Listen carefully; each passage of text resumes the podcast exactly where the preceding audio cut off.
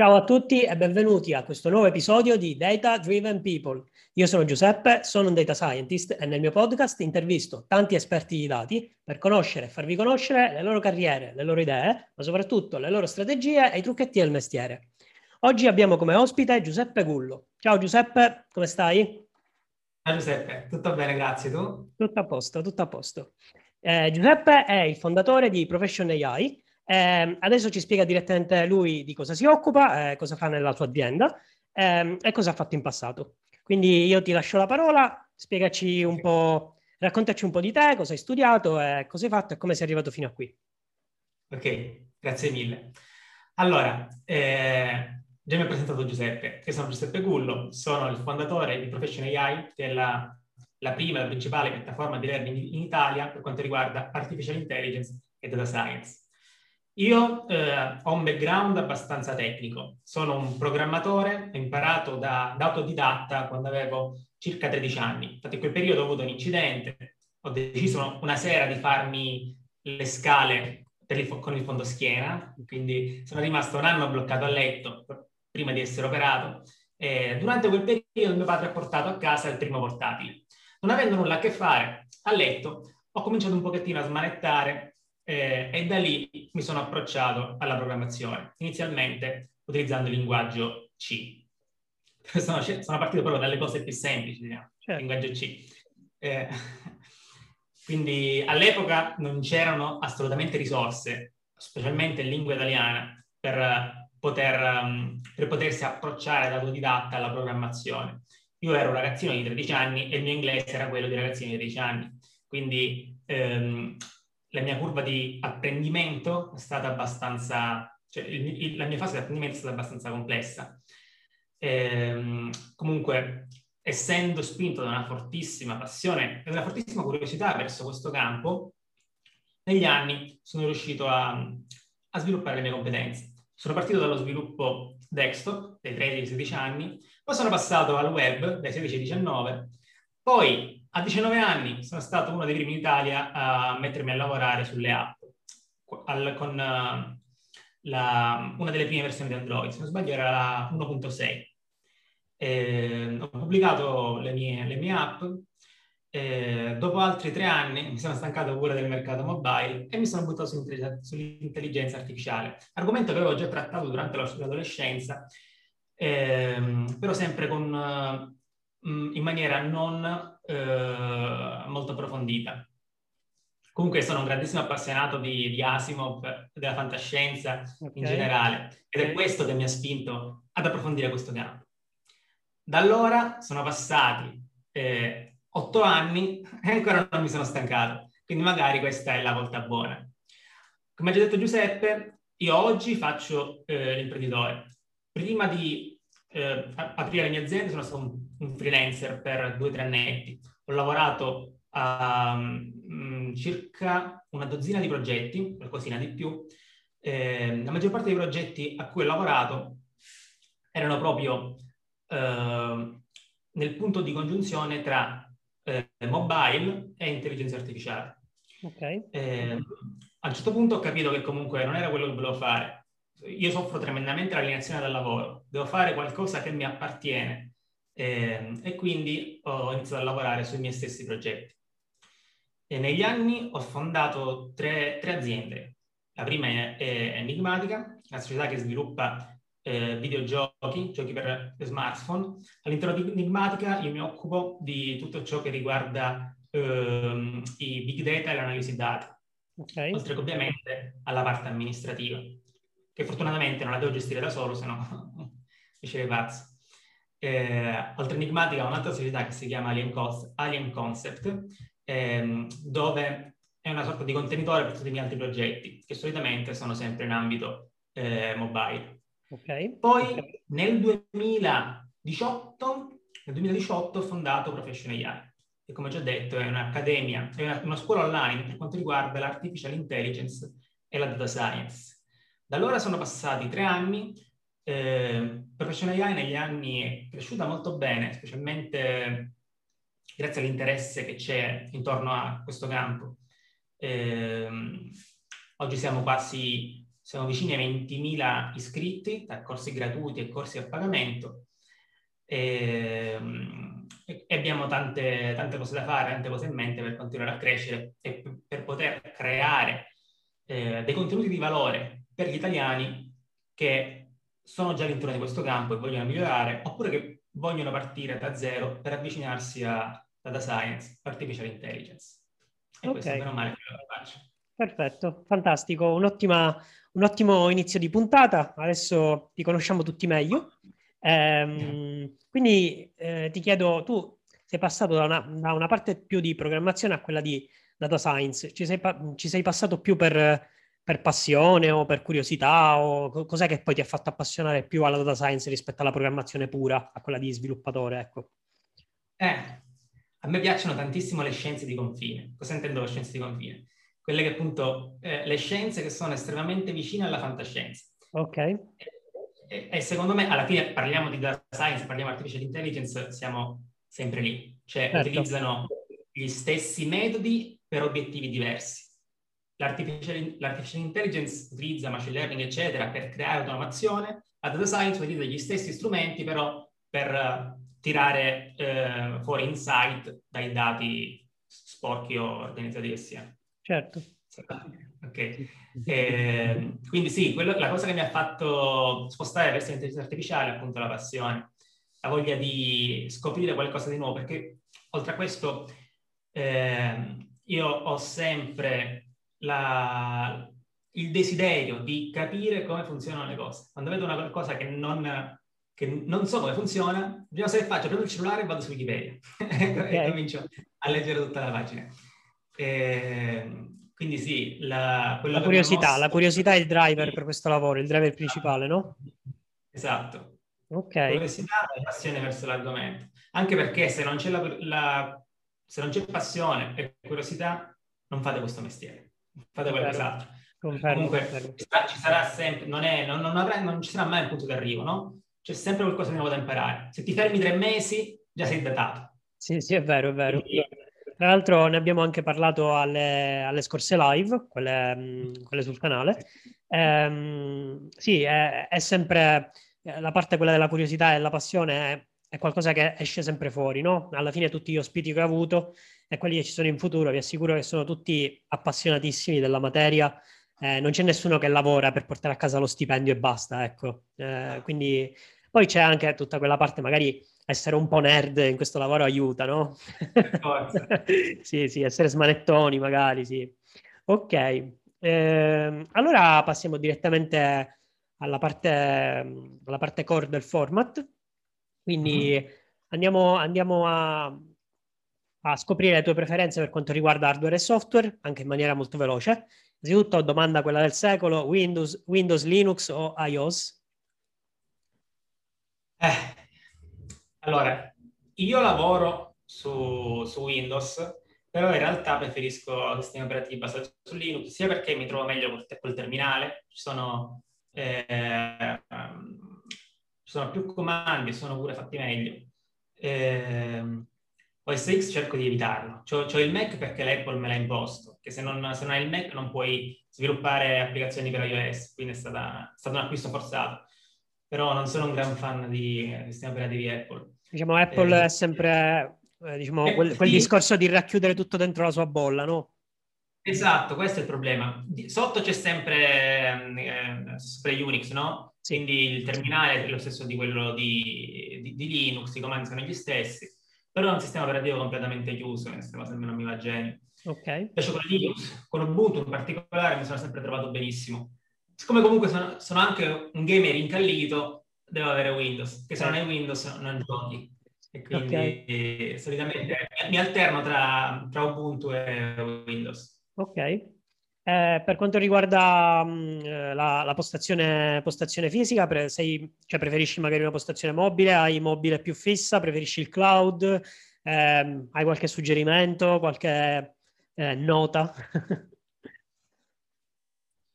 Allora, secondo me una postazione fissa ci vuole. Poi, se, dipende comunque, dipende. Se sei un freelancer o se sei qualcuno che lavora in smart working, quindi da casa, mm. la postazione fissa te la devi fare e deve essere quanto più poss- possibile isolata dalla parte di casa in cui, in cui vivi. Ok. Devi sapere, quando entri in questa stanza, ci entri soltanto per lavorare. Eh, eh, sì, la postazione mobile, ehm, diciamo, io non sono uno che si sposta tantissimo, no? Quindi non me ne faccio più di tanto. Eh, sicuramente se sei uno che, che viaggia e che a cui piace lavorare da posti diversi, allora in quel caso sì, ti compri un bel, ti compri un bel portatile. Okay. Magari se, se, ti occupi, se ti occupi di deep learning, ma anche se in realtà cioè sicuramente se sei studente da science prima o dopo ti capiterà di dover fare qualche predone orale. Quindi in quel caso ti conviene acquistare un portatile eh, con una buona GPU che supporta la tecnologia CUDA. Certo. Che la tecnologia CUDA certo.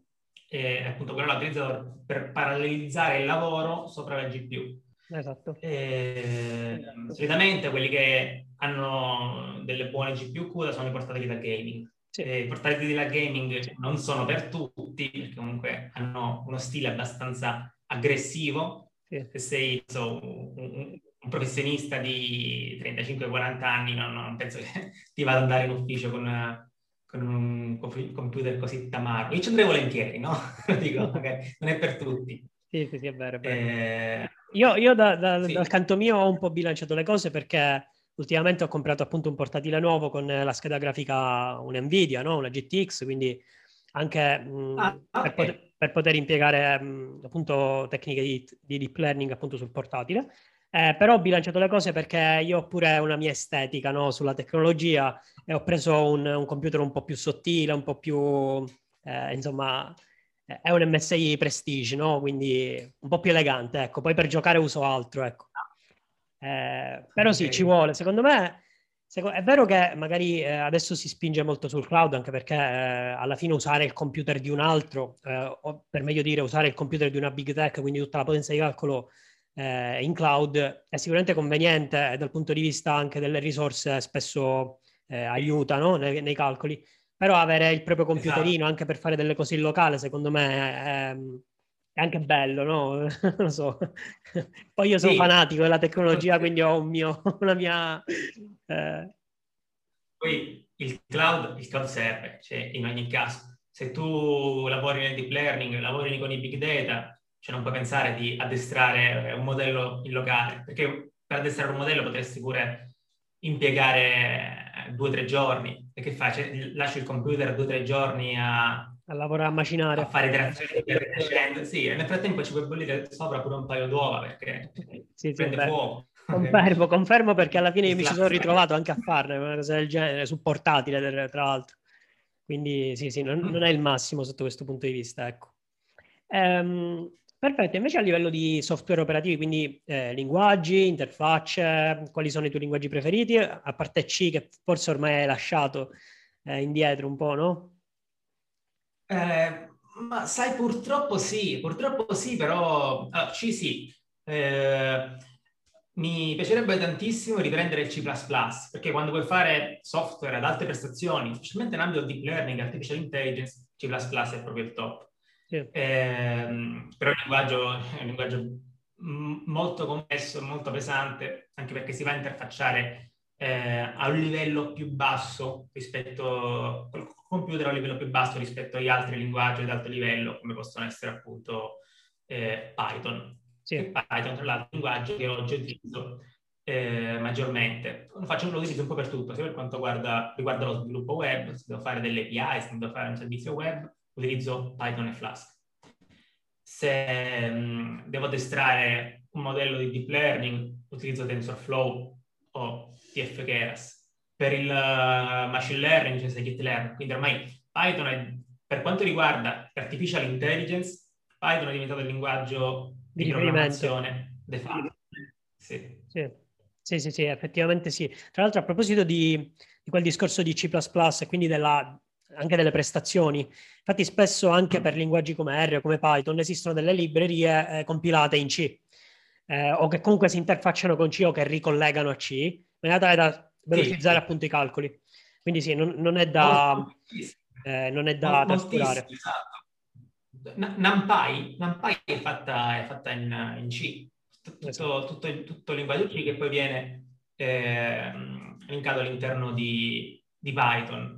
Sì. Eh, e se non era per NumPy, il, cioè il deep learning oggi come oggi non poteva esistere, perché okay. va, appunto va a sfruttare le, la, la, vettorizzazione di NumPy. Certo. Quindi al posto di doverti andare a fare dei cicli, dentro cicli, dentro cicli per fare le operazioni, puoi fare tutto con... Tramite vettori, con calcoli vettoriali. Sì, esatto. Ok, perfetto. Ehm, invece per quanto riguarda...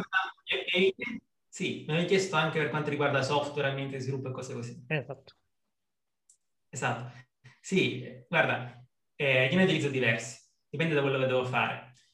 Solitamente quando devo fare un modello utilizzo Jupyter Notebook, okay. eh, Google Collaboratori, come sempre la stessa cosa, dipende un po' da quello che devo fare. Solitamente se non ho bisogno di prestazioni eccezionali utilizzo Google Collaboratori. Se ho bisogno di, prestaz- di prestazioni più alte eh, utilizzo Jupyter Notebook e lo collego uh, a un kernel remoto che metto su su una macchina AWS con una buona GPU sotto.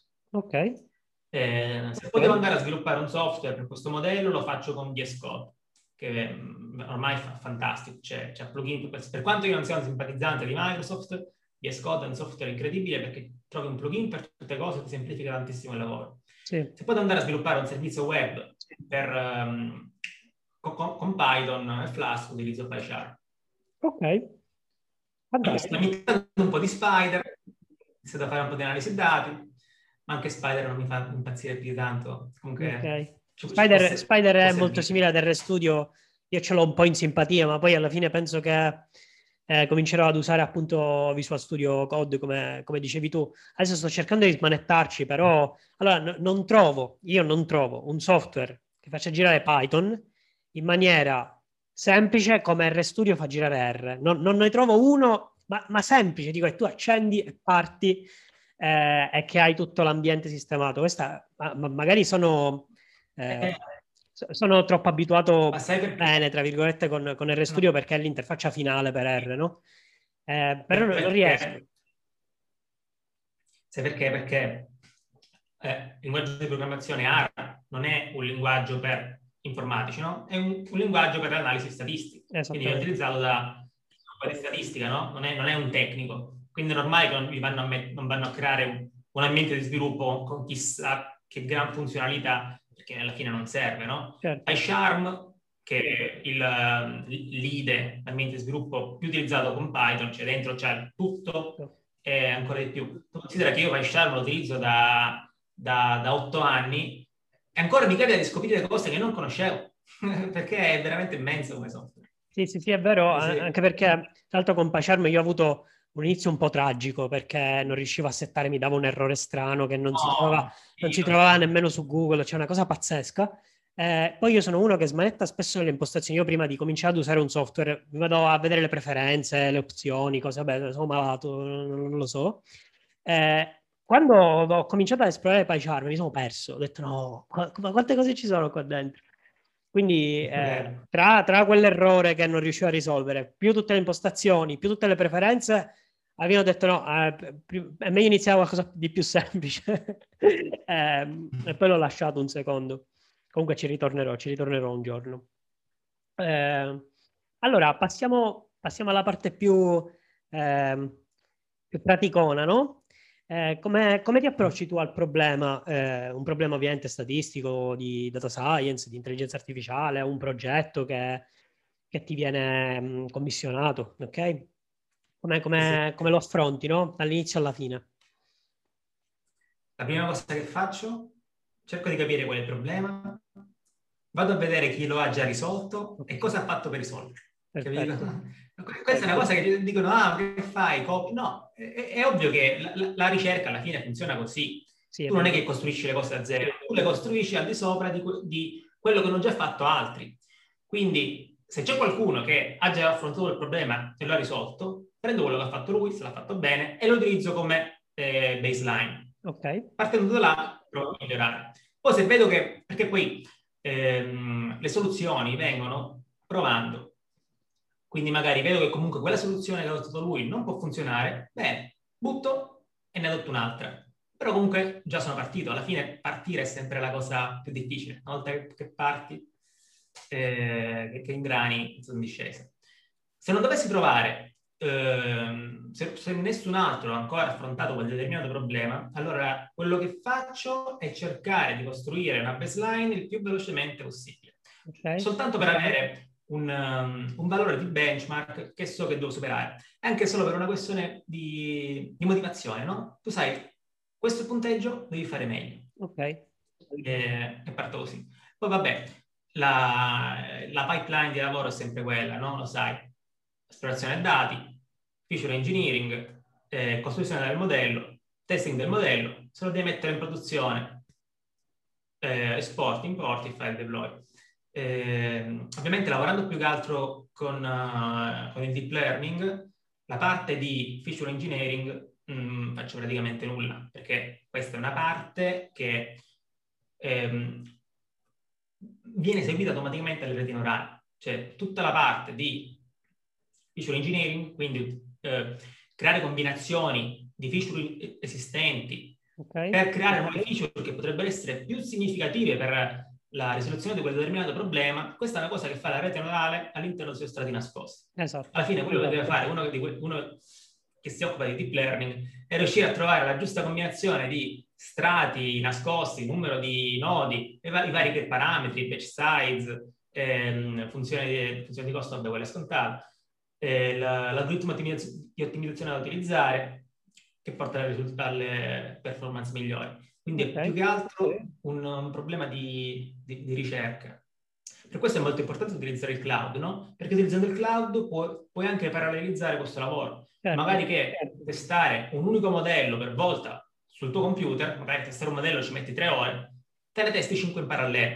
Chiaro, Quindi lavoro di chiaro. 15 ore lo fai in tre ore. Ok.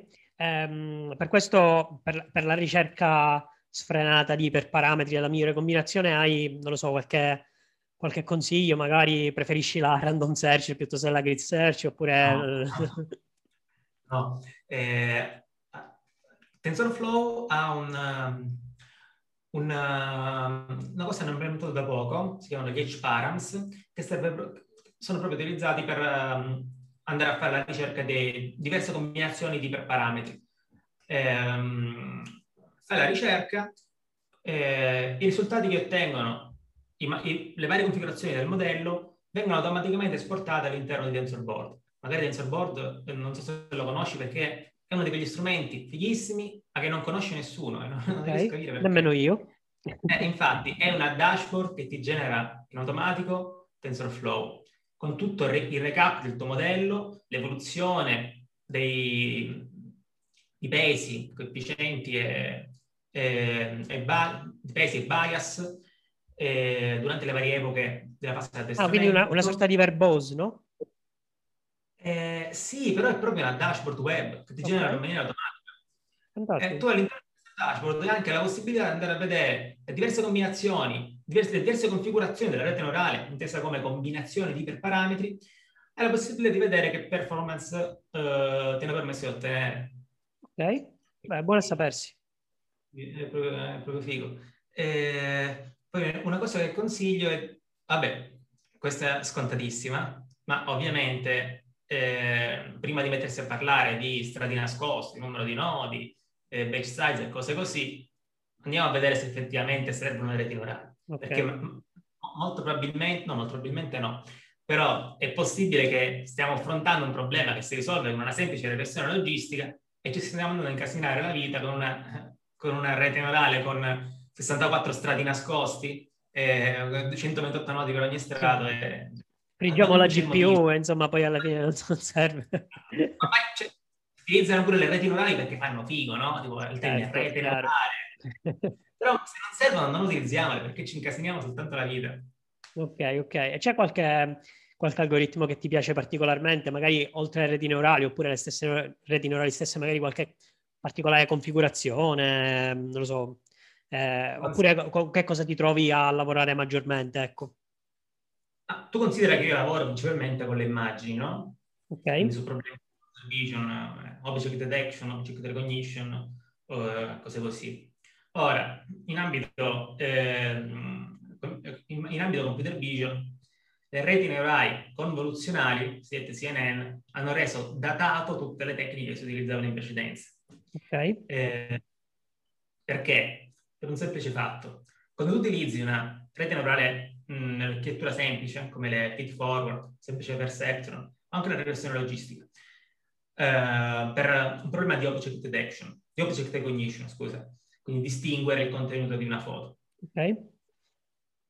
Cosa fa il modello? Ragiona pixel per pixel. Quindi eh, vede un pixel, gli assegna un peso e cerca così di riuscire a comprendere il contenuto della foto.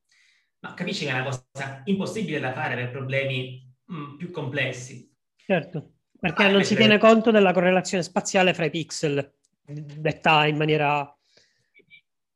La rete non ha memoria, cioè okay. non ha... vede, vede un pixel, passa al successivo, ma il successivo non ha alcuna informazione riguardo al precedente. Perfetto. Sono informazioni importantissime per quanto riguarda ehm, problemi di object recognition. Eh, cosa fanno invece le reti convoluzionali?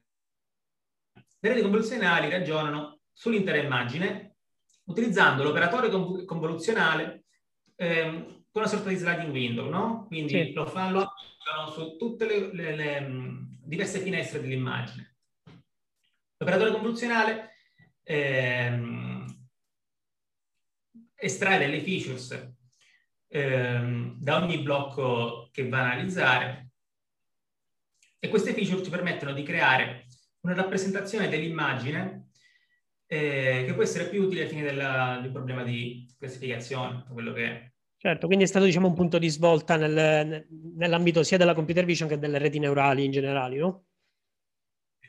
Ok. E invece ehm, c'è qualcosa che secondo te viene sopravvalutato ma che non è molto utile, o che almeno a te non, non è molto utile eh, nella modellazione, nel, nel, nel, risolvere dei problemi?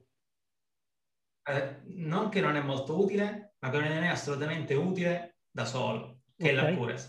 Ok. Eh, mo, molti, eh, molte persone che fanno il nostro lavoro beh, ottengono magari una buona accuracy e già esultano. Quindi, ah, perfetto. No, non, non prende in considerazione assolutamente altre metriche, vedono l'accuracy, l'accuracy è buona, Perfetto, il problema l'abbiamo risolto.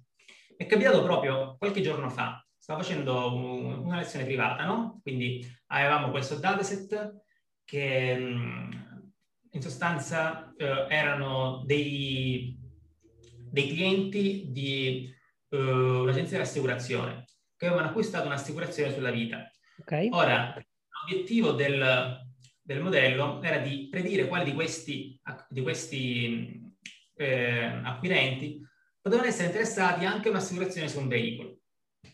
Perfetto. Abbiamo costruito il modello, abbiamo fatto tutta l'analisi, pre-processing, ehm, feature engineering, pre-processing, abbiamo costruito il modello, subito 88% di accuracy. Beh, benissimo. Questo dato se lo preso su Kaggle. Ho letto su Kaggle, nelle varie discussioni, tutti i notebook hanno pubblicato, tutti quanti che esultavano per peso 88%. Vado a verificare effettivamente cosa c'è dentro al dataset per quanto riguarda eh, il target, cosa che all'inizio non avevo fatto. in sostanza avevamo l'88% negativo e il 12% positivo. Quindi cosa stava facendo il modello? Stava predicendo tutto come negativo. Okay. Ma questa non c'era, un modello assolutamente inutile. Chiaro. Utilizzando soltanto l'accuracy eh, magari pure la gloss, non, non te ne rendevi completamente conto di una cosa del genere. Eh, quindi in questi casi cosa, fa, cosa si fa? Non utilizzare mai l'accuracy da sola, utilizzare l'accuracy, la log loss e affiancare il tutto da una bella matrice di confusione. Ovviamente sto parlando di problemi di classificazione. Chiaro. Eh, poi dalla matrice di, di, di confusione ci tiri fuori perché ci sono i recall. Se vuoi fare le cose fai pure una bella log RC. Eh, e via. E così quindi, hai... quindi usare diciamo, le metriche nel loro insieme, non basarsi soltanto su una. No, follia. Ok, perfetto. Um, invece qualcosa che viene snobbato ma che invece ti è molto utile. Allora, guarda, eh, non è né un, un, algoritmo, né un modello, né una tecnica particolare, un, semplicemente un servizio che utilizzo tantissimo, lo pubblicizzo tantissimo, vi giuro che non mi pagano, lo, lo, lo pubblicizzo solo perché effettivamente è utilissimo per chi fa, per chi fa data science e viene magari dalla statistica e non dall'informatica. Okay. Questo servizio si chiama, si chiama Algoritmia, no? Ed è semplicemente un servizio web che permette di mettere in produzione eh, dei modelli di, di, machine learning e di deep learning senza neanche avere quelle, quell'esperienza di sviluppo web che solitamente dovrebbe servire, no? Ok. Per mettere in produzione il modello cosa dovresti fare? Se dovresti sviluppare la tua, la tua, il tuo servizio web con Flask o, o, quello che ti pare, puoi metterlo su, su, un server, installare il web server, aprire tutte le porte che servono, eh, registrare pure il tuo dominio, deve servire un dominio e così via. Poi per quanto riguarda tutta la parte di software engineering, quindi il versioning de, delle API, che sai, se, se, tu deploy una nuova API, devi comunque mantenere il supporto a quella precedente, se no chi la sta utilizzando non gli funziona più nulla. Chiaro, certo. Questo servizio che si chiama Algoritmia, che si occupa di fare tutte queste cose, le fa eh, in maniera automatizzata, devi soltanto pubblicare il, il, codice per fare le predizioni. Ah, fantastico. Fantastico, buono a sapersi. Eh, ovviamente a pagamento, ma in realtà hanno un piano gratuito che è difficilissimo da sforare, quindi senza quasi gratuito. E magari anche per progettini personali, piccoli progetti, eh, cioè si può fare, è molto abbordabile. Un po' come il server di Shiny, no? Shiny App, che hai 30 ore di utilizzo al mese gratuite però alla fine se sei tu o i tuoi amici, insomma, se vi dividete un'app, non lo so, per fare il fantacalcio, oddio, fare 30 ore un mese è anche un po' difficile certe volte, no? Quindi per, per, piccoli progetti ci può stare. Anch'io, io stesso sto usando questo server per il mio gruppetto di lavoro. Comunque, ottimo, ottimo. Nu- nuovi strumenti da aggiungere a- al bagaglio. ehm, Solamente per un data scientist, perché un data scientist tu come, come, come, metti un modello in produzione? Faccio una domanda a te. Ok, no, eh, la cosa è che per ora eh, a me non è capitato di lavorare in azienda e quindi di dover mettere un modello in produzione. Quindi io i modelli, eh, io di solito comunico i risultati ai modelli, ok? O faccio reportistica o, o comunque lavoro fianco a fianco con... Ehm, esatto, diciamo, esatto. Eh, ok, sì, sì, ci, ci, siamo capiti, no? Lavoro fianco a fianco, quindi andiamo vedendo i risultati, aggiornando i risultati a poco a poco. Diciamo, in ricerca è difficile mettere in produzione un modello, cioè cosa serve mettere, mettere in produzione il modello? Eh, però in generale si potrebbe fare, mi è capitato di farlo anche magari dentro una Shiny app, eh, però anche lì c'è una parte di hosting dell'app nel server che comunque deve essere in qualche modo facilitata, no? Quindi, sì. quindi ci sta, sì, sì, sì. Ehm, invece errori che si fanno spesso e dai quali ho imparato. Ovviamente, oltre a studiare prima la variabile target per vedere, per vedere se, se, i casi vengono classificati bene, no? quindi l'analisi descrittiva che si fa prima, magari si studiano le futures prima, o le variabili che dir si voglia. Guarda, uh, in realtà l'errore principale, già te, l'ho, te l'ho già detto, è quello di buttarsi sul deep learning quando il deep learning non serve. Ok um, e quello è uno. Un altro è appunto quello di non, di, di non, reinventare la ruota se non è strettamente necessario, quindi prima di uh, andare a affrontare un problema andiamo a vedere come hanno risolto gli altri questi problemi. Questi problemi. Tra l'altro c'è un sito fantastico, non so se lo conoscete, che si chiama, tu sicuramente lo conoscerai, si chiama Papers with Code, che fa vedere i, i, paper principali per quanto riguarda quest'ambito, con anche implementazioni tecniche fatte da o dal team stesso del, che ha scritto il paper, ma anche da altri. Ok, non lo conoscevo neanche questo. è fighissimo, anche perché i paper poi sono organizzati, almeno l'ultima volta l'ho visitato, eh, per tipologia di problema. E per la tipologia di problema fanno vedere il, il, paper e il codice che ha portato al miglior risultato. E fanno questa sorta di leaderboard di paper per quanto organizzato in base al problema. È veramente fighissimo. Mi sempre dalla parte. Quando... Okay. Qualcosa. Eh, poi sì, un'altra cosa che all'inizio sbagliavo tantissimo era quella di mettersi a, a scrivere dei, dei, cicli. Cioè i cicli, se lavori con, con, con, con, i dati, con tanti dati, no, sfruttare sempre forme vettorizzate. Vero. Quindi lavorare direttamente sui vettori, perché i cicli rallentano tutto, specialmente se scritti in un linguaggio eh, di alto livello e, e interpretato come Python. Sì, quindi per esempio per gli erristi, no? Eh, ad esempio al posto di usare un ciclo for cercate di usare le funzioni per esempio apply, ehm, mm. che eh, risultano molto più veloci. Eh, comunque io eh, poco tempo fa, tra l'altro, sul mio gruppo Telegram, sulla, sul gruppo della community di Data Driven People, a proposito, il link è in descrizione, quindi entrate nel gruppo Telegram, avevo condiviso appunto un manuale che si chiama Efficient R Programming, o Programming, io con gli accenti nell'inglese sono negato, ehm, che in pratica eh, dà molti consigli sia per misurare le performance del proprio codice, ci sono alcuni pacchetti anche che mostrano con grafici, per esempio, dove sono i colli di bottiglia nelle funzioni, quindi se hai una funzione molto lunga ti dice in queste righe è il collo di bottiglia, no? E poi inoltre dà moltissimi consigli eh, per, utilizz- per, eh, per mangiucchiare, ok, secondi dal, dal, dal run del codice. Io per esempio lì all'inizio, cioè quando sono uscito dall'università fondamentalmente cominciato a lavorare su grosse quantità di dati e non su Iris dataset. Eh, lì eh, mi, mi, è tornato molto utile anche perché eh, sono riuscito a migliorare di molto appunto l'efficienza del codice. Tra l'altro ho scoperto eh, il pacchetto per esempio data table, no? che all'inizio magari negli esempi universitari si usa il classico read CSV, ma se provi ad utilizzare il read.csv su un CSV di 10 eh, milioni di righe, praticamente ti crasha R, mentre data table te lo carica in un secondo. Eh, quindi usate data.table come pacchetto per, per, la lettura e scrittura dei file e anche per altre cose. Andatelo a vedere se non lo conoscete sicuramente. Piccola parentesi, eh, sono tips che, che, che scappano ogni tanto. Eh, comunque, torniamo, torniamo, a te Giuseppe. Eh, ti faccio un'altra domanda. Qual è stato secondo te il miglior corso frequentato o fonte o esperienza? Eh, ovviamente riguardo la data science magari, no? No, eh, guarda, eh, corsi ne ho, fatti, ne ho fatti tanti. La maggior parte servivano a nulla. Questo è il motivo per il quale poi ho, deciso di fondare Relation AI. Ovviamente i corsi migliori sono quelli là di... O, o quelli direttamente a livello universitario, quindi vai, andate su... come si chiama? Uh, Coursera?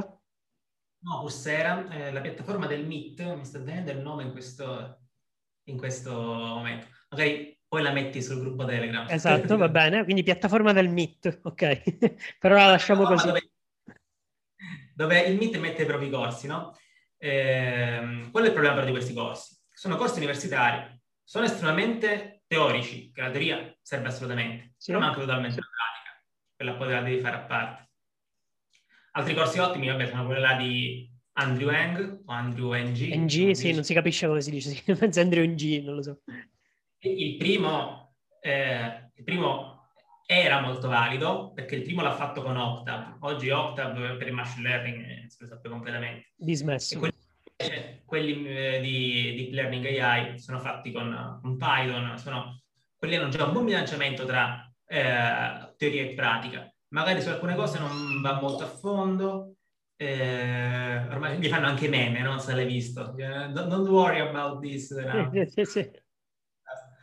Sì, eh, però alcune cose fatte benissimo, tipo la spiegazione del, di come funziona la, la backpropagation proprio a livello di matematico, di, matematico no? Proprio funzione, calcolo per calcolo. No? Okay. Spiegazione fantastica, veramente fantastica.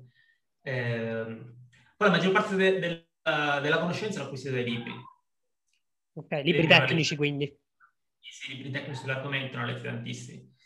Eh, il migliore che ho letto, vabbè, super scontato, ma è il libro del deep learning, si chiama così, che è scritto da, dal creatore delle GANS, si chiama Young Goodfellow, sicuramente sì, sembra di sì, insieme anche a tutta un'altra serie di, di ricercatori che hanno dato l'appoggio a questo libro. Tra l'altro il libro è pure gratuito, è in formato digitale, se non sbaglio si può leggere soltanto tramite il sito web. Ok, magari poi lo linko anche questo sul, sul gruppo Telegram. Poi alla fine, eh. appena chiudiamo, facciamo un resoconto di tutte queste cose, così spariamo direttamente sul gruppo. Sì, ma questo è proprio, cioè, è una Bibbia, è un libro che il cartaceo non, non l'ho preso, no? La settimana cartacea sarà una cosa così, ma dentro c'è, cioè, lui parte proprio dai requisiti matematici necessari per potersi interfacciare al deep learning e parte da là, proprio fatto con informatica, calcolo, eh, statistica, probabilità e poi passano al deep learning. Il deep okay. learning parte dalle basi, dal percettrone fino ai, ai, modelli più avanzati, come possono essere appunto quelli generativi, no? Quindi GAN e autoencoders, eh, libro fantastico. Poi, oltre a questo, perché sì, molto bello leggere e studiare, però se le cose non le metti in pratica, cioè, ti scordi tutto. Come, come dire, un pugile che vuole diventare campione dei pesi massimi guardando i video su YouTube. Eh, non funziona così. Quindi, oltre a questo, ho fatto tantissimi progetti. Eh, molti l'ho fatti così a passatempo, altri invece ho fatto progetti commerciali, quindi app per, per, il, app per il mercato sì, consumer, che poi ho pubblicato. Uh, una cosa che poi mi ha aiutato tantissimo è appunto fare io stessi corsi, perché non c'è modo migliore per imparare qualcosa che spiegarla a qualcun altro, no? Ti diceva certo. così, forse, forse era Einstein, forse non diceva proprio così, ma comunque il concetto era questo. Forse è Feynman, eh, Richard Feynman, il fisico, se non sbaglio. Esatto, esatto. Quindi sì, quello mi ha aiutato tantissimo. A furia di rispondere sempre alle domande degli, degli utenti, eh, cercare di trovare il modo migliore per spiegare una cosa, a differenza di come ho fatto prima con le convoluzionali, quindi cercare il modo migliore per spiegare una cosa e farla comprendere a chi ti sta seguendo, tenendo conto che quella determinata persona no, magari non sa nulla ancora di questo argomento. Chiaro. Quando ti spiego una cosa, cioè, si rischia sempre di cadere nel, nella trappola della conoscenza. Tu sai una cosa, la, la conosci molto bene, la fai da tanto tempo, pensi che anche per, per, per, un'altra persona questa cosa sia estremamente intuitiva, mentre spesso e volentieri non è mai, non, non è. è così. Non lo è. Sì, tra l'altro eh, questa, questa, cosa appunto di spiegare le cose agli altri a me è anche tornata molto utile perché sia verso la fine della carriera universitaria che anche dopo, molto in maniera proprio massiccia, eh, ho fatto lezioni private di statistica a molti, molti studenti di tante facoltà, soprattutto anche di facoltà non, eh, non STEM, ok? Andiamoci così. E fare capire certi concetti magari a, a persone che non, non, sono abituate a ragionare matematicamente, comunque cercare di spiegarli in maniera tale da fargliele capire aiutato tantissimo me a rafforzare i concetti anche nella mia testa, no? Quindi eh, Assolutamente, questa cosa provate a spiegare la, la, statistica, la data science a qualcuno, ai vostri genitori magari, spiegate quello che fate per lavoro e sicuramente vi renderete conto di questa cosa, di quanto è difficile per uno che non ha idea andare a capire, andare a capire queste cose. Eh, e anche mm, rafforzerete sicuramente la vostra, la vostra conoscenza, anche perché comunque parlandoci chiaro, quando si, quando si lavora con qualcun altro, magari quando c'è un lavoro commissionato, dobbiamo anche andare a spiegare noi al, all'utente o al cliente quello che abbiamo fatto, no? Quindi anche eh, questa parte di traduzione del problema da, da, scientifico a pratico serve anche a noi per comunicare il, il, il risultato, no? A proposito di corsi, a che ne stiamo parlando, eh, io e Giuseppe, come avete già visto al canale Telegram, stiamo, stiamo collaborando e eh, se utilizzerete il codice Data Driven People sul, sul sito Profession AI, otterrete uno sconto del, del 30% su tutti i corsi. Ehm, ovviamente eh, è un link affiliato, lo dico chiaramente, quindi mi arriveranno due noccioline pure a me e sosterrete anche indirettamente il mio canale. A proposito di sostenere ehm, il canale, iscrivetevi al canale. Se mi state ascoltando da Spotify, andate su YouTube e iscrivetevi al canale lo stesso. ehm, questo è l'unico modo comunque per farmi sentire ehm, il vostro calore, ok? È, è, anche questo che mi spinge a continuare a portare avanti questo podcast, perché eh, sento appunto che sto parlando per qualcuno, per qualcuno e sono appunto utile a qualcuno. Dunque, piccola, chiusa questa piccola parentesi, torniamo a Giuseppe. Ehm, a proposito dei libri, dato che abbiamo parlato anche di libri tecnici, parliamo un po' di libri anche non tecnici o comunque altri libri che tu consigli per per eh, lo studio, che ti hanno comunque o, o che ti hanno, hanno, migliorato la tua percezione di questo mondo? Oh, che domanda inaspettata. Io giusto, giusto guarda caso, proprio, proprio qui. Ti sei trovato qualcosa? Ah, sono trovati proprio qua sotto, no? ok. Sì. Oggi ho detto, ma cosa faccio? Ma metto un po' di libri per terra, va. Ok, fantastico. Perché ci sono, sono molti che apprezzano appunto i, i, libri consigliati dagli ospiti, quindi hai fatto benissimo a prepararli. Comunque io, cioè, libri ne potrei consigliare a non finire. Eh, però ne ho scelti giusto un, un, paio, no? Allora, metti caso che sei un data scientist, quindi hai delle forti basi in statistica, matematica, probabilità, calcolo, ma magari ti manca tutta quella parte informatica. Allora, puoi fare un su questo libro qua. Ok. Eh, questa qua è un, un, must per qualsiasi informatico. Quindi a vedere i principali algoritmi, eh, tutte le strutture dati. Alla modica misura, diciamo, di un vocabolario itali- di, di, lingua italiana. Poi cioè, non, so, non solo, sono tante pagine, ma le pagine sono pure grandi, no? Quindi, sì. io, io, l'ho letto, eh, ci ho messo sei mesi, considero leggerlo tutto. Certo. Sì. Un elenco telefonico proprio per tale e quale. Poi, per quanto riguarda Artificial Intelligence e Deep Learning, anche lì abbiamo due Bibbie. La Bibbia per Artificial Intelligence, questa qua. Eh, io ho la terza edizione, però se non sbaglio siamo arrivati alla quarta oggi. Ok. Eh, anche qui c'è dentro tutto quello che devi conoscere per quanto riguarda artificial intelligence, non deep learning, ma le tecniche, quelle basilari. Per quanto riguarda il deep learning, invece l'ho detto, il libro da leggere è sicuramente ehm, quello di Goodfellow, quindi deep learning. Ok. Eh, eh, se vuoi anche un libro più pratico, c'è il libro di Cholet, Cholet che è il creatore di Keras, anche ingegnere Google oggi. eh, è un libro eh, abbastanza pratico, però in realtà non va neanche a ignorare la teoria. Anche una, una buona parte di teoria è trattata al suo interno. Okay. E parte dalle basi e si va a spingere sull'implementazione con Keras di uh, modelli più complessi come quelli generativi. Quindi nel suo caso, se non sbaglio, tratta gli autoencoders. Ok. Poi, eh, ah, questo invece è al contrario. Se sei un informatico, eh, vuoi fare il data scientist e ti manca tutta la parte statistica non sai da dove partire, eh, magari se non hai visto una statistica completamente in vita tua, sicuramente un buon libro da, da cui partire è questo qui, Naked Statistics. Okay. Eh, non è un libro tecnico, cioè sì è tecnico, però i tecnicismi sono spiegati in maniera molto discorsiva. Eh, quindi è un libro che consiglio a tutti quelli che vogliono avere un primo impatto non troppo, non pro, non troppo duro con la statistica. Ok. E poi, dopo aver letto questo, magari può passare anche testi universitari. Poi, ancora ce ne abbiamo. La carrellata. Eh, questi due libri sono fantastici. Eh, Intelligenza meccanica di Alan Turing e questo qua è Computer e il cervello di Von Neumann. Eh, molte delle cose che ci sono scritte qua potrebbero sembrare datate, invece è interessante vedere come concetti e metodologie che loro hanno espresso 50 anni fa, anche di più, eh, sono ancora valide oggi. Cioè, l'architettura dei computer di oggi continua a essere quella di Von Neumann, che, okay. che lui ha Beh, è un po' come, come Asimov, no? che aveva già scritto le leggi della robotica quando nemmeno si sapeva, si immaginavano i robot. Eh, però in realtà ehm, qui è ancora più pazzesco perché per quanto riguarda Asimov è, è, continua a essere oggi fantascienza, quella della fantascienza. Sì, sì, è vero. E qua sono cose reali, cioè sono tecniche che noi oggi utilizziamo, cioè i computer che utilizziamo oggi sono ancora basanti sull'architettura di, di Von Neumann.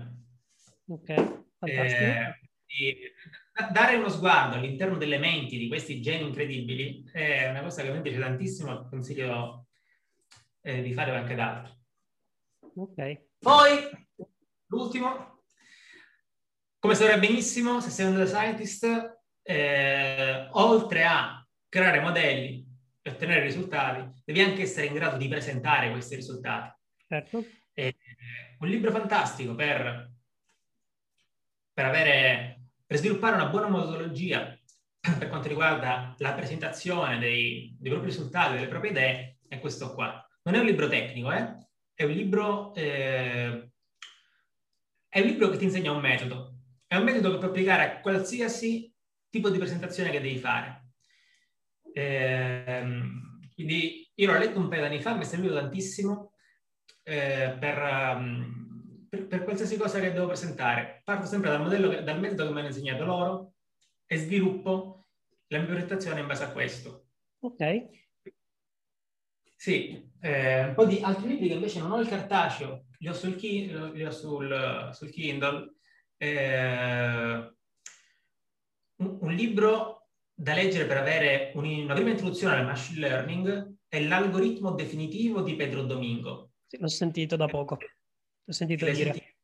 Sì, è, bellissimo questo libro perché come, come Naked, Statistics, Naked Statistics è un libro eh, divulgativo, scritto comunque con una narrativa dietro, però che ti va a spiegare anche i tecnicismi di determinate eh, di determinati metodi, di determinati modelli. Ok. Quindi il libro è tantissimo. Poi bellissimo perché lui parte proprio dalle basi del che cos'è machine learning, come ci siamo arrivati, e arriva a fare un'ipotesi sul come si potrebbe andare a creare l'algoritmo definitivo. Cosa intende lui per l'algoritmo definitivo? Cioè sarebbe l'equivalente del machine learning di quello che è per l'intelligenza artificiale la, la AGI, quindi l'Artificial General Intelligence algoritmo che tu gli passi i dati e ti ritorna, ti torna risultati per qualsiasi cosa. Ok, fantastico. Poi per concludere, libri, vabbè, già, già accennato il, il, mio amore per, per Asimo, quindi okay. ciclo della formazione da leggere, e io robot da leggere. O da vedere nel caso di Will Smith, no? No, no, cioè, il, il, film col libro non c'entra assolutamente nulla. Sì, sì chiaro, è, è, ispirato, è ispirato, è ispirato. Dopo te è una raccolta di... In realtà secondo me il film ha utilizzato quel nome semplicemente per fare marketing, no? Perché poi non, non c'entra nulla. Cioè, ci sono dentro le leggi della robotica, va bene, c'è un pochettino di filosofia, però ai robot in realtà è una, una raccolta di racconti e ogni, e ogni raccolta ti fa vedere ehm, un, un ipotetico rapporto con i robot sotto una prospettiva diversa quindi okay. è fantastico. Fantastico, ottima carrellata, sicuramente avrò tanto da consigliare e da scrivere perché poi io faccio un recap di tutti i libri che consigliano gli ospiti e lo carico sul mio sito web, no? Quindi avrò, avrò tanto da scrivere, grazie per il lavoro che mi stai, che mi stai dando. No, stato gentile perché per me potevamo parlare un'ora intera soltanto di libri. Ma magari fai una foto alla tua libreria e mandiamo direttamente quella sul gruppo Telegram, così non, non si può sbagliare, non si può sbagliare. Oh, fantastico, fantastico. Ma eh, tra tutte queste cose che hai approfondito, che hai letto, c'è qualcosa che ancora vorresti approfondire, ma non hai avuto ancora tempo modo? Tanto lo sappiamo che questo mondo è velocissimo e non, non, ci si può fermare un attimo. C'è qualcosa che ancora non, eh, non, non hai magari approcciato? Sono due cose, che, due cose che ancora non sono riuscito a approfondire perché non ho avuto il tempo, ma sono proprio in cima alla mia lista delle cose da fare. Eh, di, di, approfondire, non di vedere, perché magari delle basi ce l'ho, ma non, non, sono, non sono, arrivato allo stato dell'arte, no? Sono ancora ai primi gradini della scala. Okay. Uno è reinforcement, lear, reinforcement learning, quindi l'apprendimento per rinforzo. L'altro invece sono proprio il generative neural network, le neurali generative. Okay. Entrambi sono arg- argomenti vastissimi, ma sono anche super attuali. Sì, sono proprio di frontiera, no? Esatto. Okay. Eh, quindi è proprio uno dei miei obiettivi per quest'anno. Ok, ok. Allora eh, ti devo chiedere ovviamente per, per par condicio, diciamo, per non fare soltanto la marchetta Profession AI, se ci sono altri siti in cui tu magari approfondisci, hai trovato materiale utile. Eh... No, fi- no, ma figurati, io su questo sono super trasparente. Se mi, se mi chiedete eh, risorse, Profession AI è sempre l'ultimo che consiglio. Ok, ok. Guarda, vabbè, ovviamente però devo parlare di risorse in lingua inglese perché non è che si trova altro in italiano. Eh, okay.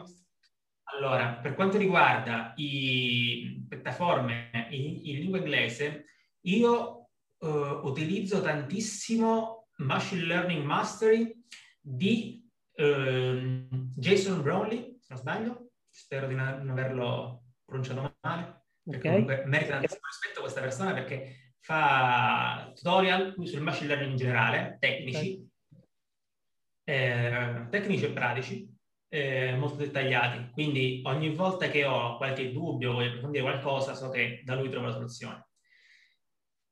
Un altro sito che fa la stessa cosa che fa Machine Learning Mastery, però in ambito computer vision, è PyImage Search. Non ho idea di perché abbia questo nome, non c'entra assolutamente nulla, però è proprio un, blog sul, sulla computer vision con Python, utilizzando sia OpenGB che ehm, altri, altri moduli e librerie, eh, con un sacco di tutorial. I tutorial sono, sono trattati sempre eh, sotto l'aspetto teorico e sotto l'aspetto pratico. Ma ne trovi veramente per tutti, tutti i tipi. Qualsiasi cosa ti interessa sapere, se hai qualche progetto in mente sulla computer vision, vai là e trovi il tutorial. Okay. Ad esempio, un paio di anni fa ho lavorato a un sistema per uh, l'analisi del, um, del, comportamento degli acquirenti all'interno delle attività commerciali, no? delle webcam. Eh, sono andato su questo sito, ho trovato già il tutorial su come fare tutto il lavoro, cioè nel senso non dovevo fare più nulla. Poi vabbè, mi sono messo io ovviamente a migliorarlo, ottimizzarlo e fare anche delle modifiche perché non era quello che chiedeva il cliente nello specifico. Eh, però sì, là trovi tutto quello che ti può servire per partire. Ok. Poi un'altra risorsa, questa benedetta ridetta, è Towards Data Science. Classica. Eh, sì, mh, mm, il fatto di Toward Data Science, il problema di Toward Data Science è che loro ormai tendono a fare numero, come fanno un po' tutti i giornali, no? Eh, cercano di pubblicare quanti più articoli possibile e questo va a abbassare la qualità. Chiaro. Quindi vai su Toward Data Science devi un attimino eh, visionare la, eh, l'articolo per capire un attimino se effettivamente può servire a qualcosa. Comunque, leggere, leggere sempre con spirito critico in generale, no? Certo. Cioè, ma se ci sono risorse che comunque sai chi l'ha scritta e sai che comunque ti puoi fidare, di questa cosa per Tower Data Science oggi non vale più, perché tendono a buttare dentro queste cose, no? Eh, solitamente un buon indicatore della qualità dell'articolo è già il numero di applausi che hai ricevuto. Eh, anche questa è una cosa da prendere con le pinze, no? Però se vuoi avere qualche rassicurazione, prima di metterti magari a leggere un, un mappazzone di 40 pagine, fare una regressione logistica. Certo, chiaro, chiaro. E, invece ti, ti capita di... Eh, ovviamente tu sei un libro professionista, quindi diciamo, hai, eh, prendi un po', fai un po' progetti per, ehm, diciamo, di, di, tua iniziativa, no? O comunque prendi anche delle consulenze esterne, ma c'è, c'è parte del tempo libero, eh, ti trovi del tempo libero per fare altre cose, magari dei side project che non siano per forza inerenti al lavoro? Non, non so nemmeno come portela questa domanda in realtà. Il mio tempo libero cioè, lo, lo, passo lavorando, non, io non, non, non, so, non riesco a distinguere tempo libero da lavoro. Perché poi è anche passione, no? Quindi se, se mi trovo il tempo libero, se ho del tempo libero, io sto sempre programmando qualcosa. Okay. Eh, comunque solitamente, questa è una domanda interessante perché comunque ogni sabato e domenica mi metto a lavorare su qualcosa di nuovo. Eh, quindi ho qualche piccola applicazioncina che poi o la faccio lì, giusto per per approfondire qualche argomento, trovare qualcosa di nuovo, oppure magari poi può anche evolversi in qualcosa di commerciale, no? Comunque ogni sabato, sabato e domenica mi metto a fare una qualcosa del genere. Eh, ad esempio, ora mi sto interessando tantissimo alla, alla VR, quindi eh, dedico questi due giorni alla settimana a provare qualche nuovo progettino con la, con la realtà virtuale. Ok. Va bene. Eh sì, i side project sono una cosa, cioè, viene snobbata troppo dagli studenti universitari. Dicono, no, ma io non ho il tempo per fare queste cose, devo studiare, poi voglio pure uscire un pochettino con gli amici ogni tanto, non ho il tempo per fare altro. in realtà questa è una cosa che ti agevolerà tantissimo um, quando poi dovrai interfacciarti col mercato del lavoro, no? Perché oltre ad avere il progetto di carta, avere magari qualche progettino che tu hai messo, hai, buttato, hai fatto un'app, hai buttata sullo store, hai fatto un sito, hai fatto qualche modello, l'hai messo in produzione, questa è una dimostrazione che le cose che hai studiato sei in grado di metterle in pratica. E quindi eh, a me, come, come, imprenditore, io come imprenditore tengo a, a, a, preferirti e non sono l'unico, ne conosco tantissimi che ragionano in questo sì, modo. Sì, sì, infatti una delle pratiche, diciamo, consigliate è quella di farsi magari un portfolio su GitHub, no? Assolutamente, assolutamente. Ok, assolutamente. Beh, perfetto, perfetto. Um, Oppure, sì. Se usa Science, piuttosto che su GitHub, fatti qualche challenge su Kaggle. Chiaro. Capito? O, o ti fai una delle challenge proposte, se ti va benissimo, ma molto difficile, magari vinci e ti, ti, ti fai qualche soldino, ma magari comunque hai fatto, fatto, un progetto, sei lì, l'hai documentato, sei in grado di dimostrare che le cose che hai studiato all'università le capite e sei in grado di metterle in pratica. E a, a quel punto un recruiter tiene conto di queste cose. Va bene, ottimo. Um, a proposito di, um, dell'apprendimento formale contro quello, diciamo, informale, no?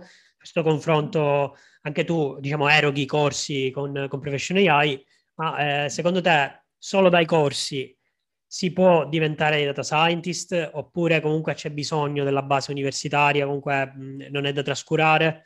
O comunque che tipo di corsi sono più validi di altri, se sono più professionalizzanti di altri? Allora, eh, secondo me, se uno parte da oggi seguendo uno dei miei corsi senza avere delle basi, delle basi sistema adeguate, non capisci nulla. Ok. Eh, proprio lo dico contro i, i miei, il mio interesse, no? Comunque a me, a me, non piace vendere fuffa, mi piace essere super trasparente su quello, su quello che offro. Io cerco di partire quanto più possibile da zero, però è ovvio che se non hai delle basi... Eh, delle basi discrete di statistica, di calcolo, se non sai cosa è una derivata, è difficile che riuscirai a, a capire qualcosa per quanto riguarda machine learning, eccetera, eccetera. Eh, quello che noi cioè, vogliamo fare è appunto andare a creare un percorso completo che possa effettivamente eh, guidare una persona che parte da zero, però ancora oggi non l'abbiamo fatto. Oltre a noi non, penso che non l'ha fatto nessuno. Eh, l'università è una cosa che serve, io la consiglio sempre, se la possibilità, fai l'università. Pure prima, guarda, potrebbe diventare una, una slogan. Eh, perché serve? Al di là, vabbè, del, della base che sicuramente ti, ti favorisce. Eh, poi in Italia eh, le aziende richiedono ancora la laurea. Ci sono aziende che magari se non hai la laurea non ti prendono in considerazione. Eh, sì, quindi ti, ti, escludono direttamente dal processo di selezione senza nemmeno farti passare al colloquio, ecco. Esatto. Questa secondo me è una cosa che eh, si andrà a ridurre con gli anni, come sta avvenendo in America.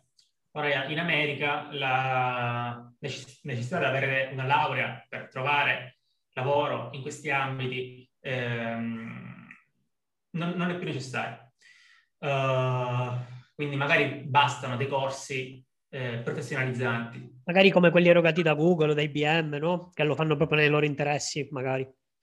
Cioè, eh, il mercato del lavoro si è proprio spostato, no? Prima c'era, era basato su un avere qualcosa che confermava le tue competenze, ora invece è spostato sul eh, saper dimostrare di avere delle competenze. Certo. È tutto qui. Poi sì, ci sono molti corsi professionalizzanti, però bisogna anche fare attenzione al corso, perché mm, ci sono molti corsi che fanno leva sulla certificazione. Ma che cos'è una certificazione? La certificazione non è altro che qualcosa di bello che ti puoi condividere su eh, LinkedIn per flexarti un po', no? Certo, chiaro. Però le certificazioni, quelle effettivamente, che valgono effettivamente qualcosa, sono quelle approvate dal Ministero del Lavoro, sono quelle, quelle quindi rilasciate da enti che sono eh, accreditati dall'AMPAL. Quindi se state pensando di fare un corso eh, professionale che vi dice che vi danno una certificazione che effettivamente è riconosciuta, andate sul sito dell'AMPAL, fate una ricerca e andate a vedere se questo istituto è effettivamente accreditato per poter rilasciare delle certificazioni legalmente riconosciute. Certo. E poi sulla certificazione ci deve essere il logo della comunità europea, altrimenti non vale nulla.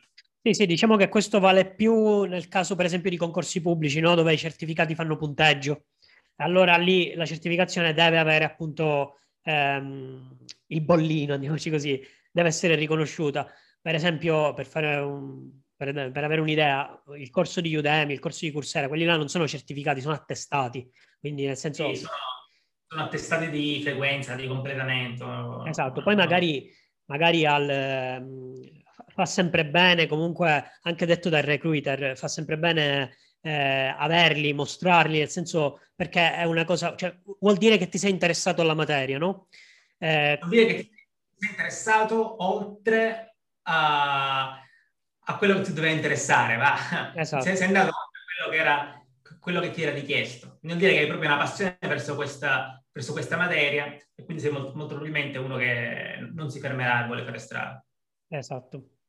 Quindi, quindi sì, eh, alla fine l'università come, come, base ci sta sempre, anche perché io sono dell'idea che comunque l'università non è soltanto un fatto di ottenere il pezzo di carta, perché comunque l'università dura anni, poi se fai una magistrale dura cinque anni, se tutto va bene, no?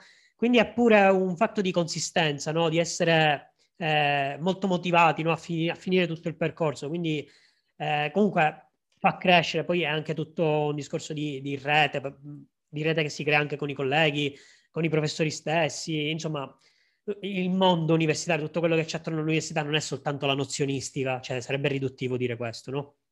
Sì, eh, una cosa però va sottolineata che eh, spesso, è una cosa che, che, abbiamo già accennato, la formazione universitaria da sola potrebbe non bastare. Sì. C'è una statistica che non mi ricordo esattamente di quant'è, ma se non sbaglio era intorno all'80%. L'80% dei laureati in discipline STEM, eh, una volta finita la laurea e finito il percorso universitario, avevano bisogno di ulteriore formazione per potersi inserire all'interno del mercato del lavoro.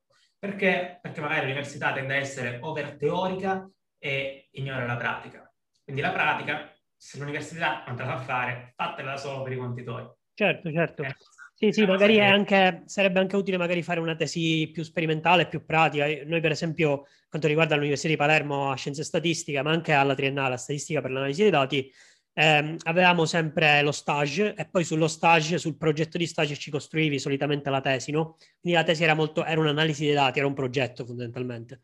Eh, ed è stato già formativo, è comunque un'esperienza, un'esperienza pratica. Però eh, sempre rispetto a quello che dicevamo prima, cioè che questo mondo è molto veloce, io mi sono accorto che magari uscendo dall'università le cose che avevo studiato erano già vecchie, ma non vecchissime, giusto? Però nel senso non, non, avevo, non avevo studiato l'ultima, l'ultima frontiera, tutte le tecniche dell'ultima frontiera, no? Quindi, certo. quindi sì, sono tornato a studiare, tuttora sto studiando, tra l'altro lo dico, anch'io mi sto seguendo i corsi di Professional AI perché comunque mi piacciono e mi servono per, per eh, diciamo, fare pratica su Python, perché io sono un errista, un errista convinto, però comunque Python mi serve, mi piace anche, quindi quindi va bene, va bene. Li, li consiglio, cioè, se non fossero comunque validi non li consiglierei questi corsi, non, non avrei eh, il codice sconto. Ecco. Anche io infatti li consiglierei se non fossero validi perché comunque ci metto la faccia, capito? Esatto. Così, esatto. E poi tra l'altro, dato che noi vendiamo a, a un costo molto basso, eh, puntiamo a vendere il percorso completo. Quindi uno si, si segue un corso, lo finisce e compra il successivo se andiamo a fare dei corsi che non valgono nulla, quindi che sono proprio fuffa, è una cosa inutile, è ovvio che l'utente non torna e compra il successivo, quindi ci perdiamo. Eh, I corsi li curiamo al massimo. Considera che la maggior parte dei, degli utenti che arrivano oggi, nonostante abbiamo campagne marketing su Google, Facebook eh, e LinkedIn e anche campagne email, eh, la maggior parte degli utenti arrivano per il word of mouth. Cos'è? Il passaparola. Quindi si, se li consigliano a vicenda dicono ah, studio dei corsi relazionali, sono fatti bene, perché gli danno sguardo e si iscrivono. E sì, è una cosa che diventa popolare. Va bene, ottimo. Adesso passiamo un po', eh, siamo quasi in chiusura, eh, non, non, vorrei andare troppo lungo. Eh, passiamo un po' alla parte più generale, dato che tu comunque sei molto smanettone, no? Sei sempre sul... Appunto sulla, sei, sei, al fronte, no? soprattutto per quanto riguarda la programmazione. Quali sono, quali sono secondo te i trend del momento, sia dal lato eh, software, eh, sviluppo puro, sia dal lato magari data science, artificial, uh, intelligenza artificiale. Quindi dove, eh, dove si spinge i trend, i trend? Ne posso dire uno che proprio a pronunciare tra queste due cose. Sono i transformer. Ok. Eh, sicuramente da parlare. I transformer ormai da qualche anno hanno proprio rivoluzionato la natural language processing perché prima dei transformer si utilizzavano le, le, mm, reti ricorrenti, no? Quindi LSTM o GRU problema delle reti ricorrenti era che, che cioè, è ancora che sono estremamente lente, perché per seguire un, per um, eh, addestrare un modello sequenziale non può andare a fare addestramento in, in parallelo perché si tratta di una sequenza, quindi devi rispettare la sequenza. I transformer risolvono questo problema. Um, un'implementazione di transformer eh, assolutamente scioccante è quella là di OpenAI, quindi la GPT. Sì. La versione 3 ha portato a risultati che siamo quasi davanti a, a livello umano. Quindi il risultato che ci aspettiamo di, di, vedere tra meno di dieci anni, invece già ci siamo arrivati, è stato proprio un traguardo incredibile per l'intelligenza artificiale. E tra l'altro, proprio quest'anno, se non sbaglio a gennaio, è uscito il primo paper che mostra un'implementazione di Transformer anche in ambito eh, computer vision. Quindi sta, sta anche andando ad attaccare le mie adorate reti neurali convoluzionali, anche se in realtà le prime implementazioni sono implementazioni ibride, quindi utilizzano reti convoluzionali attaccate a Transformer.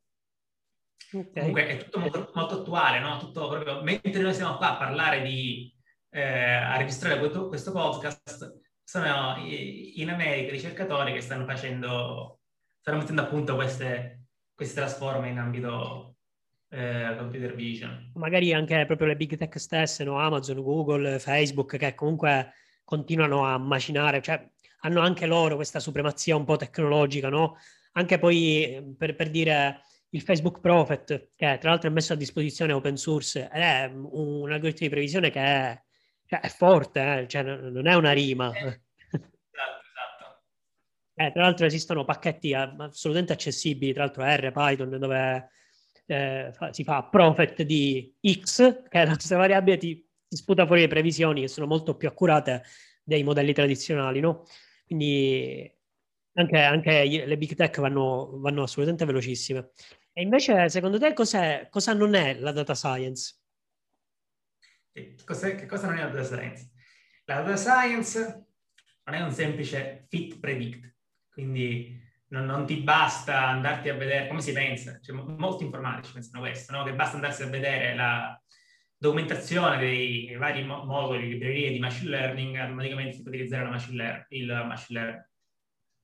Eh, non funziona così se non conosci la teoria che c'è sotto, non, non, puoi, non, non puoi utilizzarla. Ad esempio, come faccio a, a, regolarizzare un modello con le regolarizzazioni L1 o L2 se non so questi valori che impatto hanno sui pesi durante l'addestramento? Come faccio a scegliere i valori corretti? Vado a mettere valori a caso e quindi non concludo nulla. Eh, quindi sì, eh, per approcciarsi a machine learning e data science non bisogna fermarsi solo alla punta dell'iceberg, bisogna cercare di andare anche un po' più a fondo. Poi, vabbè, no, magari non serve andare a vedere proprio nel, nel dettaglio come, quali sono le equazioni della, mm, della backpropagation, anche se ho detto che Andrew Ng l'ha spiegato eccellentemente, però magari questa è una cosa che si può anche evitare. Certo. Ma le cose fondamentali, quelle sì, se non le conosci farai solo casino. Ok. Poi l'altra cosa invece, ci tengo a dire, la data science non è eh, un qualcosa che ti permetta di diventare ricco su, facendo trading. no, me lo chiedono, me lo chiedono tantissimi. Se fosse così facile, cioè io e Giuseppe a quest'ora non eravamo qua, ma eravamo dai nostri yacht ai, ai tropi di questo podcast. Assolutamente no. Quindi... Sì, sì, sì, sì, è vero. Oppure facevamo facevamo i guru, no? Quelli si fanno le foto con lo yacht e vendono i corsi di trading, insomma, algoritmi di trading. Eh, quello, quello, si può fare comunque, cioè quelli che fanno i guru non è che fanno fare soldi effettivamente, no? Sì, esatto. Quelli sono solamente che fa i soldi vendendo i corsi alla gente pensando che questi facciano soldi. esatto. quello che fa soldi solo quello che vende i corsi.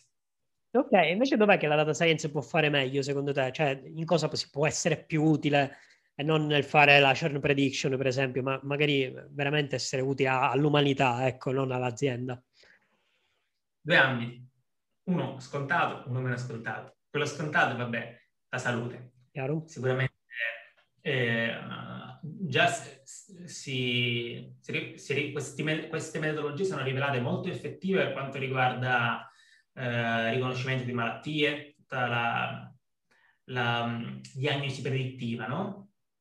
Già non solo da noi, però in America e in Giappone eh, gli ospedali hanno a disposizione questi sistemi che non sostituiscono il medico, perché mettere la salute di una persona in mano a un algoritmo eh, non è una cosa che dovremmo fare, però lo vanno ad affiancare, quindi eh, gli permettono di fare diagnosi più in fretta, in maniera più accurata.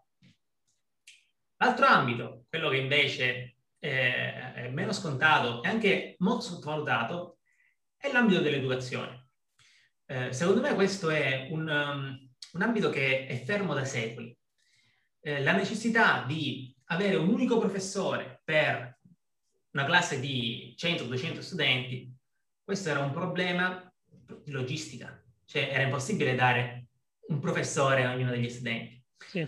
Però dobbiamo pensare che noi comunque apprendiamo in maniera differente. Uno può essere più veloce a prendere una cosa, più lento a prenderne un'altra. Ognuno eh, apprende a modo suo. E quindi avere soluzioni di apprendimento personalizzate, quindi disegnate intorno alle necessità, alle necessità e alle capacità di un determinato studente, non può fare altro che beneficiare tutto il sistema educativo in generale. Questa è una delle cose, infatti, eh, sulla quale vorremmo lavorare con Professional AI. Non ne facciamo solo corsi, eh, sviluppiamo anche strumenti per quanto riguarda l'intelligenza artificiale applicata all'educazione. Ok, perfetto. Tra l'altro, riguardo proprio la salute, eh, nel prossimo episodio, quello successivo al tuo, eh, ci sarà una ricercatrice eh, che lavora con, eh, analizzando ehm, le immagini provenienti dal neuroimaging, no? Quindi usare le reti neurali per eh, prevedere, per diagnosticare magari le malattie attraverso le, il neuroimaging, quindi le risonanze magnetiche, le ecografie, eccetera, eccetera, no? Quindi anche questo è una, assolutamente interessante e soprattutto utile appunto per, per la diagnostica, per la salute. Invece, secondo te, dov'è che la data science è pericolosa o ha fatto danni o che comunque potrebbe fare grossi danni? Ah, anche qua mi tocca dare una risposta scontatissima, però è quella. Il deepfake? Eh? È il deepfake? deepfake? Sì, però secondo me oltre al deepfake è anche l'ambito della sorveglianza. Ok. Perché cioè, veramente rischiamo di costruire un mondo senza privacy. Mm. Eh, costantemente monitorati da, dagli algoritmi, tutto quello che facciamo, sia attività online, vabbè, quella è già monitorata, eh, ma anche l'attività offline. Infatti in, in Cina eh, hanno le, le, le, le, telecamere per ogni, in ogni delle città principali, no? Eh, costantemente collegate ad algoritmi di face recognition per riconoscere la gente. In ogni caso potrebbe essere uh, una cosa positiva o negativa. Dipende molto dall'utilizzo che se ne fa eh, se è una cosa fatta per aumentare la, la, nostra sicurezza, allora ben venga. Se è una cosa fatta semplicemente per controllarci, allora che cazzo no. Sì, che poi il limite in queste cose cioè, spesso è molto sottile, no? La soglia è proprio... Molto sottile, sì. Tra l'altro in Cina, per, per certi versi, diciamo, proprio riguardo la sorveglianza, sono già ben oltre, diciamo, Black Mirror, no? Eh, infatti, infatti. Ok, Black ah. Mirror, per chi non lo sapesse, è una serie Netflix, se non ricordo male, insomma, in cui... Come? Da guardare. Da, da guardare, sì, sì, è, diciamo, eh, dipinge un futuro abbastanza distopico, insomma, dominato dalla tecnologia nel bene e nel male, insomma, è, è da guardare, è, molto, è, curioso, comunque fa pensare, no? Fa pensare.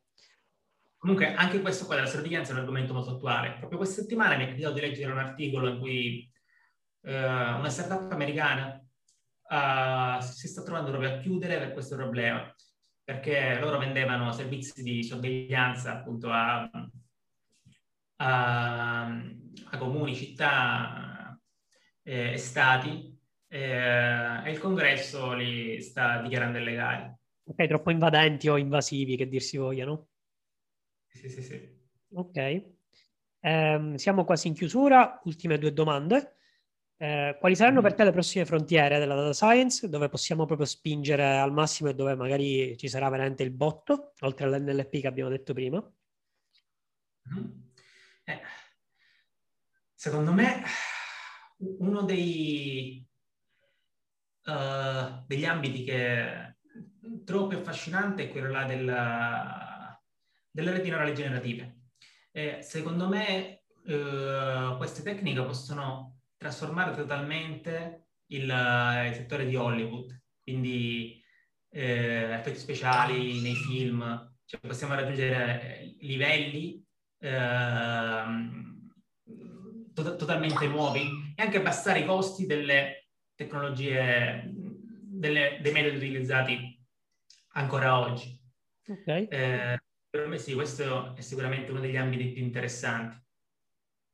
Eh, invece, ultima domanda, domanda bonus, e chiudiamo.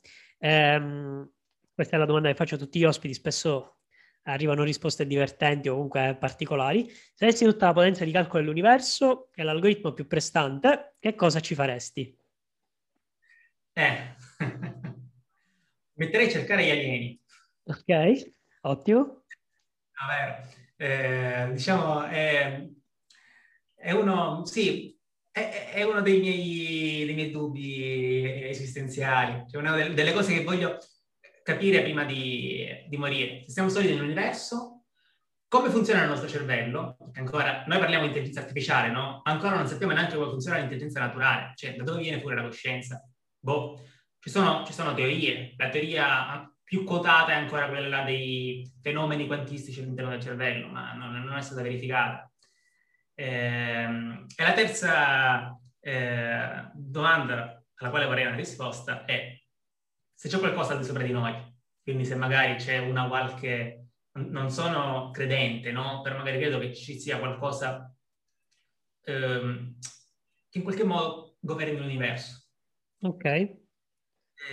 Tra l'altro, a proposito, io ne, neanche io sono credente, però eh, ultimamente ho letto, anzi, per, a dire la verità, ho ascoltato eh, un audiolibro, che eh, esiste anche il libro, che si chiama La chiave suprema. Eh, mm. Lo trovate su YouTube perché qualcuno l'ha letto su YouTube, quindi lo trovate letto da, da qualcuno, eh, tutto per intero.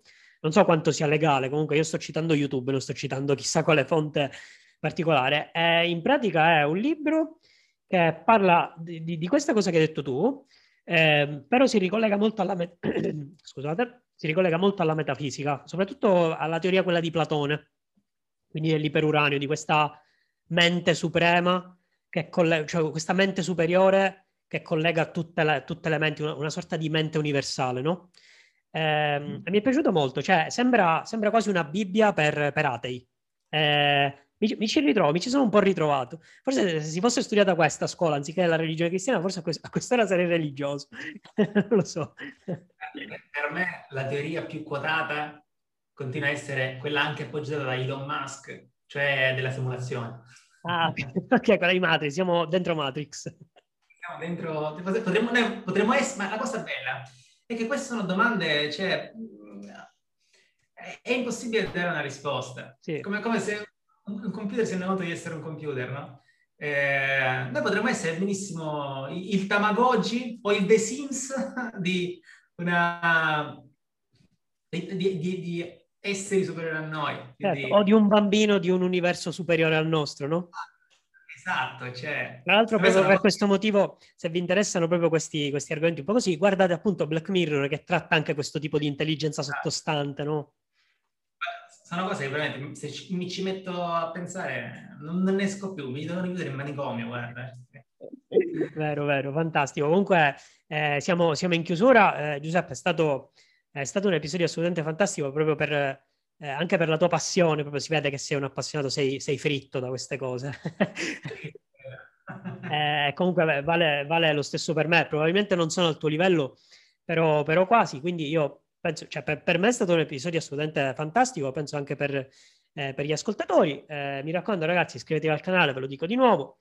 Eh, controllate in descrizione i link, ci sono cioè, il link al gruppo Telegram, il link a Profession AI, eh, spesso ci aggiungo tante altre cose, quindi ogni tanto un occhio alla descrizione, datelo alla descrizione sotto i video. Ehm, allora ci, ci, aggiorniamo, noi restiamo in contatto, Giuseppe, ormai ci sentiamo spesso. ehm, ormai sento tutti chiamare, guarda. okay. ehm, e quindi niente, alla prossima. Eh, prossima puntata eh, con neuroscienze. Bellissimo. ciao Giuseppe. Ciao, ciao. Oggi avete ascoltato Giuseppe De Gianlucido e Giuseppe Gullo. Se vi è piaciuto questo episodio non perdetevi i prossimi di Data Driven People ogni sabato mattina su tutti i canali di podcast e su YouTube in versione video. Per maggiori informazioni e contenuti visitate il mio sito web www.giuseppedejanlucido.it. Ci sentiamo sabato prossimo!